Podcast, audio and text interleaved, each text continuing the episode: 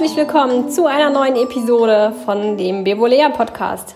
Ich freue mich, dass du eingeschaltet hast und jetzt gerade, während ich hier anfange, diesen Podcast aufzuzeichnen, ist draußen ein riesen Schneegestöber losge, ähm, losgebrochen. Es ist wunder, wunderschön, richtig dicke Flocken, sehr viele, ein richtiges Winterwunderwetter, obwohl ja eigentlich der Winter schon um sein sollte aber trotzdem wunder wunderschön und ich werde gleich, wenn ich euch hier erzählt habe, was ich euch so erzählen wollte, auf jeden Fall rausgehen und einen Schneespaziergang machen. Man muss die Feste feiern, wie sie fallen und so muss man auch das Wetter feiern, wie es fällt und sich einfach daran erfreuen, statt sich darüber zu ärgern, dass es schneit, obwohl eigentlich schon ja, die Schneezeit vorbei ist. Heute soll es aber nicht um Schnee oder um Wetter gehen, sondern es soll darum gehen, ähm, was eigentlich Besitz für uns bedeutet.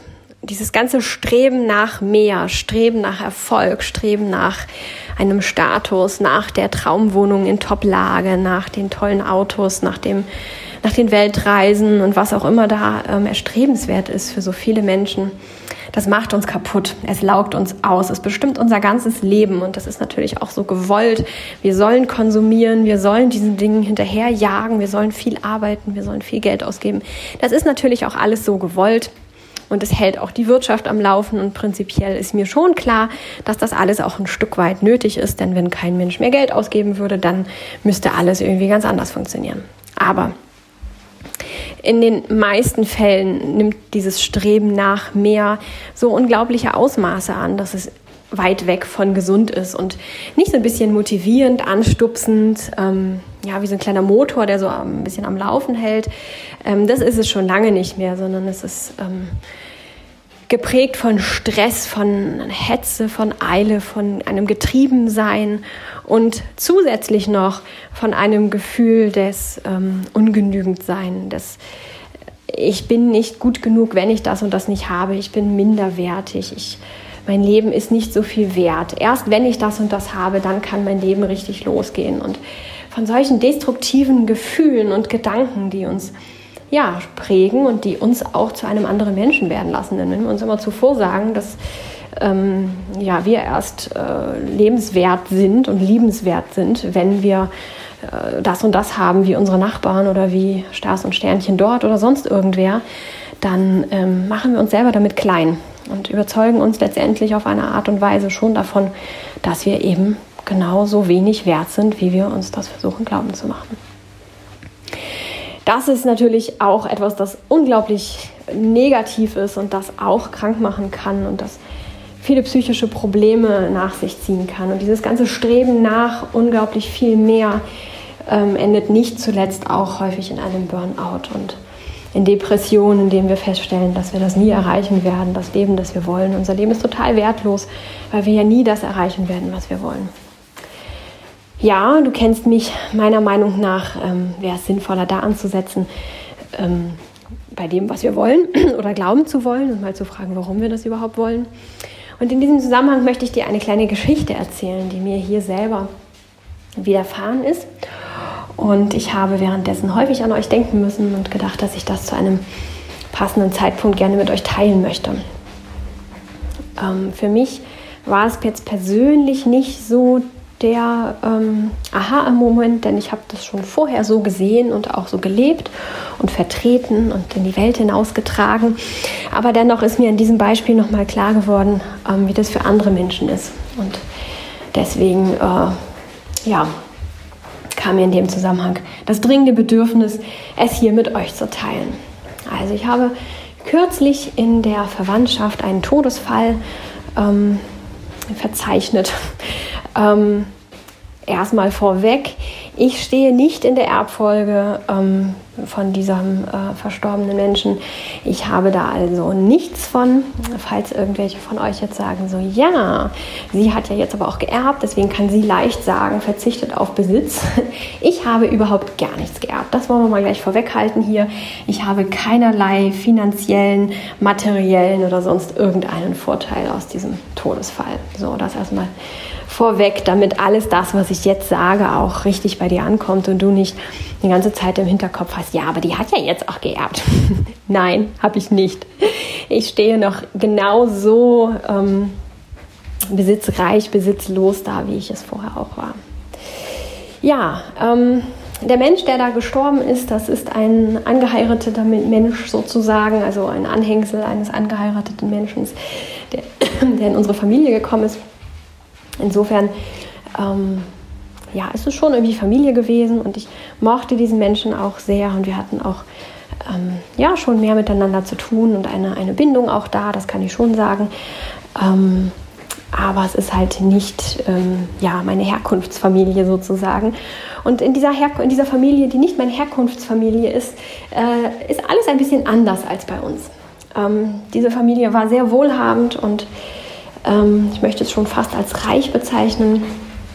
Sie hat ähm, in ähm, bester Hamburgs Wohnlage, Wohngegend gewohnt und ähm, ja, das, was viele als Traumdomizil äh, bezeichnen würden, gewohnt und ähm, mehrere Autos eines deutschen Automobilhändlers, Unternehmens äh, gehabt, auch äh, viele schöne, hochwertige Autos, einen Oldtimer, der auch sehr viel wert ist. Ähm, ja, sehr viele mm, ja, Geldbestände in irgendwelchen angelegten Formen und Schmuck und Uhren und Dinge, von denen mir gar nicht klar war, dass man so viel Geld für Dinge ausgeben darf oder kann. Also ähm, für mich ganz komische Welten irgendwie. Und ähm, ja, da ist nun vor knapp drei Jahren schon die Oma gestorben, ähm, die dazugehörige sozusagen. Und ähm, hat da dann eben auch schon einiges hinterlassen. Und da ging es dann auch schon los, dass sich die Hyänen dann ähm, nach dem Erbe irgendwie verzerrt haben und so Streitereien irgendwie in Gang gesetzt wurden. Das war alles irgendwie ganz gruselig. Für mich nur am Rande. Ich habe da eben nichts weiter mit zu tun. Aber ähm, ich finde sowas immer ganz schlimm mit anzusehen. Mag das immer gar nicht so gerne hören und sehen. Nun ist der Partner noch verstorben, jetzt gerade eben kürzlich. Und somit ähm, muss halt alles aufgelöst werden und alles muss irgendwie verwaltet, verteilt und ja, umgesetzt werden. Und diese Menschen hatten alles und haben dafür aber auch mehr als die Hälfte ihres Lebens hart dafür gearbeitet. Mit Niederschlägen, mit unglaublichen Stressphasen, weil es drohte, das gerade frisch aufgebaute ähm, wieder zu zerstören. Angst um diesen Reichtum, Angst um den Besitz, um alles, was sich erarbeitet wurde aber auch natürlich gute Phasen, in denen es dann gut lief, viel Geld ausgegeben wurde und dann wieder Phasen, in denen es dann eben schwierig wurde, wie es dann immer so ist. Und ähm, ja, sie haben unglaublich viele Nerven dabei verloren und haben sich körperlich schon ziemlich fertig gemacht tatsächlich. Und dann gab es die Phase, in denen sie nicht mehr wirklich gearbeitet haben, noch ein bisschen verwaltet haben. Und natürlich ist ähm, Besitz zu verwalten auch eine Art der Arbeit. Und das ist nicht, zu, nicht unbedingt so zu belächeln, wie wir uns das immer so vorstellen, sondern auch das ist wirklich Arbeit und äh, wirklich anstrengend und herausfordernd auch. Besonders wenn man nicht mehr so der Jüngste ist. Und ab einem gewissen äh, Besitz ist es ja auch dann ähm, so mit Ängsten behaftet und ähm, ja, Misstrauen und niemandem kann man so richtig vertrauen. Alles muss man kontrollieren, weil jeder möchte einem ja nur ans Geld und solche Dinge kommen dann ja ja auch noch, dass man da dann nicht einfach das so einfach abgeben kann. Neben den ganzen Familienstreitereien und der Zwietracht, die dann da oftmals auch aufkommt. Also kein so leichtes Leben, wie man sich das vorstellt. Und sie haben zwar in den in den Rentnerjahren, sage ich mal, haben sie viele Weltreisen gemacht, viele schöne Reisen. Sie haben viele Ecken der Welt gesehen, aber ähm, ja, sie waren schon alt. Sie haben gar nicht mehr so viel davon gehabt. Einer dieser beiden hatte schon einen Schlaganfall und brauchte eben auch dann eine Unterstützung, konnte nicht mehr richtig sprechen. Und ähm, ja, so schön, wie man sich das immer vorstellt, ist es dann eben gar nicht gewesen. Was aber letztendlich der Punkt ist, den ich mit euch teilen wollte. Ich musste nur ein bisschen ausholen, um euch so ein bisschen zu erklären, wie das Leben so war und wie das, ähm, wie das so zustande gekommen ist. Also sie sind nicht aufgewacht und waren reich, sondern die haben sich das eben dann auch zum Teil erarbeiten müssen, zum großen Teil auch schon noch mit. Was ich letztendlich aber eben an Gedanken mit euch teilen möchte, ist, dass diese beiden Menschen gestorben sind und sie haben nichts mitnehmen können. Das, was ihnen geblieben ist, ist die Erinnerung, als jetzt die Oma gestorben ist, sozusagen, ähm, hat der Opa die Erinnerung, die gemeinsame Zeit mit der Oma gehabt. Das war gar nicht die Reise, ähm, die sie da und da gemacht haben oder das, äh, die Pyramide, die sie gesehen haben. Das war gar nicht das, sondern es war die gemeinsame Zeit, die sie miteinander in Liebe verbracht haben. Das ist das, was ihm geblieben ist. Und da war alles andere unwichtig. Nicht der Schmuck, nicht die Reisen, nicht die Autos, nicht irgendetwas. Es war nur die gemeinsame schöne Zeit. Und er hätte sich gewünscht, dass sie mehr schöne, gemeinsame, unbeschwerte Zeit gehabt hätten. Für mich völlig verständlich. Nun ist der Partner auch noch gestorben und das, was für die Familie zurückbleibt, ist letztendlich genau das Gleiche. Es ist die Erinnerung an die schönen gemeinsamen Momente, in denen man gemeinsam gelacht hat und unbeschwert war und nicht die Zeit, in denen es um ähm, ja, Besitztümer ging oder man in einem teuren Auto gesessen hat oder in einem teuren Restaurant war. Das waren nicht die Dinge, die, die Dinge, die die ähm, Hinterbliebenen, die den Hinterbliebenen geblieben sind sozusagen, sondern ja, es waren die emotionalen Momente, es waren die schönen Momente, die, die mit Geld nicht zu bezahlen sind.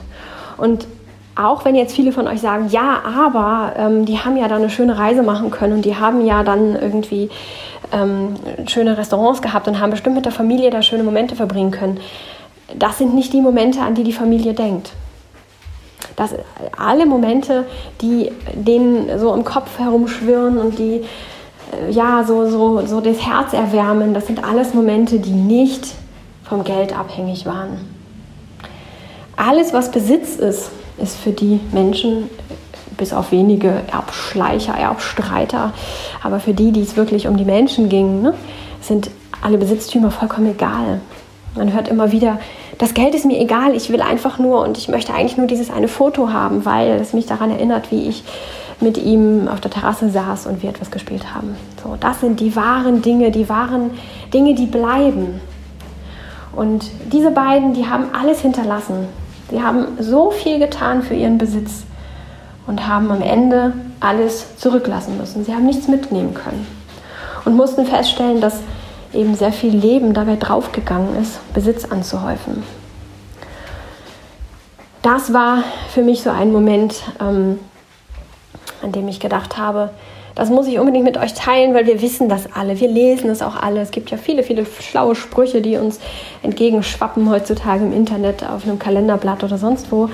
Und da sagen uns auch immer alle, dass Besitz nicht alles ist und das Geld nicht glücklich macht. Ähm, aber es ist noch mal was anderes, wenn man so nah dran ist. Und ich habe ähm, geholfen, diese Wohnung auszumisten, zu entrümpeln, ähm, aufzulösen. Und ja, es ist schon sehr bewegend, wenn man feststellt, dass tatsächlich das meiste einfach eben entsorgt werden muss, weil es niemand mehr haben möchte. So, dann auch irgendwelche teuren Möbel, die ähm, sehr, sehr, sehr, sehr viel Geld gekostet haben. Die möchte heute niemand mehr haben. Man kann sie noch nicht mal mehr verkaufen, weil es einfach niemand haben möchte. Und ähm, ja, dafür haben diese beiden Menschen aber sehr, sehr lange gearbeitet und auch da weiß ich, dass es einfach in, diesem, in diesen Kreisen so wichtig war, dass man solche Möbel hat. Es war gar nicht, dass sie gesagt haben, das sind unsere Traummöbel, sondern man hatte das da so. Und wenn man da in diesem Automobilclub war, dann hatte man eben nicht nur ein Auto, sondern dann hatte man zwei, drei, vier und man hatte auch ein Cabrio und man hatte auch einen Oldtimer und man hatte auch und man hatte auch, einfach weil alle es so haben. Und ja, es waren selten wirkliche Entscheidungen, die sie so aus sich selbst heraus getroffen haben, weil sie der Meinung waren, dass es sie glücklich macht. Es war sehr viel Status, es war sehr viel Schein und ähm, sehr wenig fürs Herz. Das ist sicherlich nicht bei allen Menschen so, aber sicherlich bei vielen überwiegt ähm, das Nicht-Herzliche daran, das, was nicht aus den Emotionen heraus ähm, angeschafft oder gelebt wurde, sondern man kommt da in so einen Strudel rein und ähm, ja, muss sich da so ein bisschen anpassen und will sich anpassen und fühlt sich gedrängt und fühlt sich da nicht richtig. Da sind wir wieder ähm, ja, beim Anfang sozusagen, ne, dass wir uns nicht vollständig fühlen, wenn wir nicht und so weiter. Auch das ist dort. Auch in den Kreisen ist es so, dass der Nachbar doch wieder noch mehr hatte und dass es ein Getriebensein macht. Sie hatten genug, sie hatten mehr, als sie ausgeben konnten und trotzdem waren sie getrieben. Trotzdem waren sie nicht zufrieden und hatten immer, haben immer noch mal zum Nachbarn geguckt, der gesagt hat, ah, aber die haben eigentlich noch. Hm. Es ist in allen Schichten so, egal wie viel Geld oder wie wenig Geld wir haben, wie viele Besitztümer oder wie wenig Besitztümer wir haben. Dieses Mechan dieser Mechanismus, der ist überall so. Und die Idee zu haben, ja, wenn ich so und so viel hätte, dann würde ich ja nicht, das ist Blödsinn. Auch dann würdest du. Wenn du jetzt nicht zufrieden bist und keinen Frieden finden kannst, dann wirst du ihn auch nicht finden, wenn du 100.000 Euro mehr hast oder eine Million mehr hast. Auch dann wirst du ihn nicht finden. Du glaubst das jetzt und das glaubten die beiden auch. Aber es ist nicht so. Es ist in den allerwenigsten Fällen so. Das ist so wie wenn, ne, das gibt doch diese, diese, äh, dieses Phänomen, dass äh, unter den erst durch den, ähm, ja, durch den ersten, durch die ersten drei Plätze hindurch da so ein Emotionsgefälle ist. Der erste ist glücklich, er ist der erste, alles ist super. Der dritte ist noch glücklich, äh, der dritte Platz ist noch glücklich, weil er noch den dritten Platz bekommen hat und immerhin überhaupt noch ähm, eine Medaille oder ein Pokal oder was auch immer bekommen hat. Der zweite Platz, der ist nicht so richtig glücklich, denn eigentlich möchte er ja auch gerne der Erste sein und der ist ja ganz knapp nicht der Erste geworden. Ähm, ist aber irgendwie auch ganz glücklich, nicht der Dritte geworden zu sein. Also es ist so ein hübsch hässlich. Obwohl der zweite Platz eigentlich besser gestellt ist als der dritte, ist doch der dritte Platz meistens glücklicher. Und so paradox funktionieren wir. Und ja, das wollte ich euch damit ein bisschen aufzeigen, ein bisschen wachrütteln. Ich wollte euch auch nochmal sagen, dass ihr nichts mitnehmt, dass nichts bleibt außer die schönen Erinnerungen und die Quality Time, die wir mit anderen Menschen verbringen. Und wenn wir sehr viel Zeit darauf verwenden, zu arbeiten und uns Besitz anzuhäufen und dafür zu arbeiten, reicher, wohlhabender ähm, oder besser ausgestattet oder was auch immer zu sein, dann verpassen wir damit die Zeit, die bleibt, das, worauf es ankommt, das, was das Leben reich macht, das verpassen wir darüber. Und das ist ein schlechter Tausch. Es ist in jedem Fall ein schlechter Tausch. Ja, ich hoffe, dass meine kleine Geschichte das ein bisschen deutlich machen konnte, dass Besitz tatsächlich nicht alles ist. Diese Menschen sind nicht davor, mit ihrem Geld und ihrem Reichtum sind sie nicht davor geschützt gewesen, krank zu werden, ähm, einen Schlaganfall zu haben und später dann ähm, ja recht qualvoll zu sterben. Und auch der andere Mensch ist nicht vor einem äh, überwuchernden Krebs, der den ganzen Körper zerfressen hat, geschützt worden. Das Geld hat nichts gebracht. Sie konnten sich davor nicht schützen. Natürlich haben sie Markenprodukte gekauft und haben kein, kein, ähm, ja, keine Billigprodukte gekauft, sondern meistens immer dann doch die Marken und ähm, auch, auch ganz gut gegessen und haben, wie gesagt, viele Urlaube gemacht zur Stressreduktion, aber halt alles recht spät. Und das hat sie trotzdem nicht vor dieser Krank oder vor diesen Krankheiten geschützt. Das ist nämlich mit Geld nicht zu erkaufen. Die beste Variante ist immer noch glücklich zu sein, wenig Stress zu empfinden, ein gutes Stressmanagement zu haben, eine gute Work-Life-Balance zu haben und wahrhaftig zu leben. Das ist noch das, was uns am gesündesten erhält. Geld schützt uns davor nicht.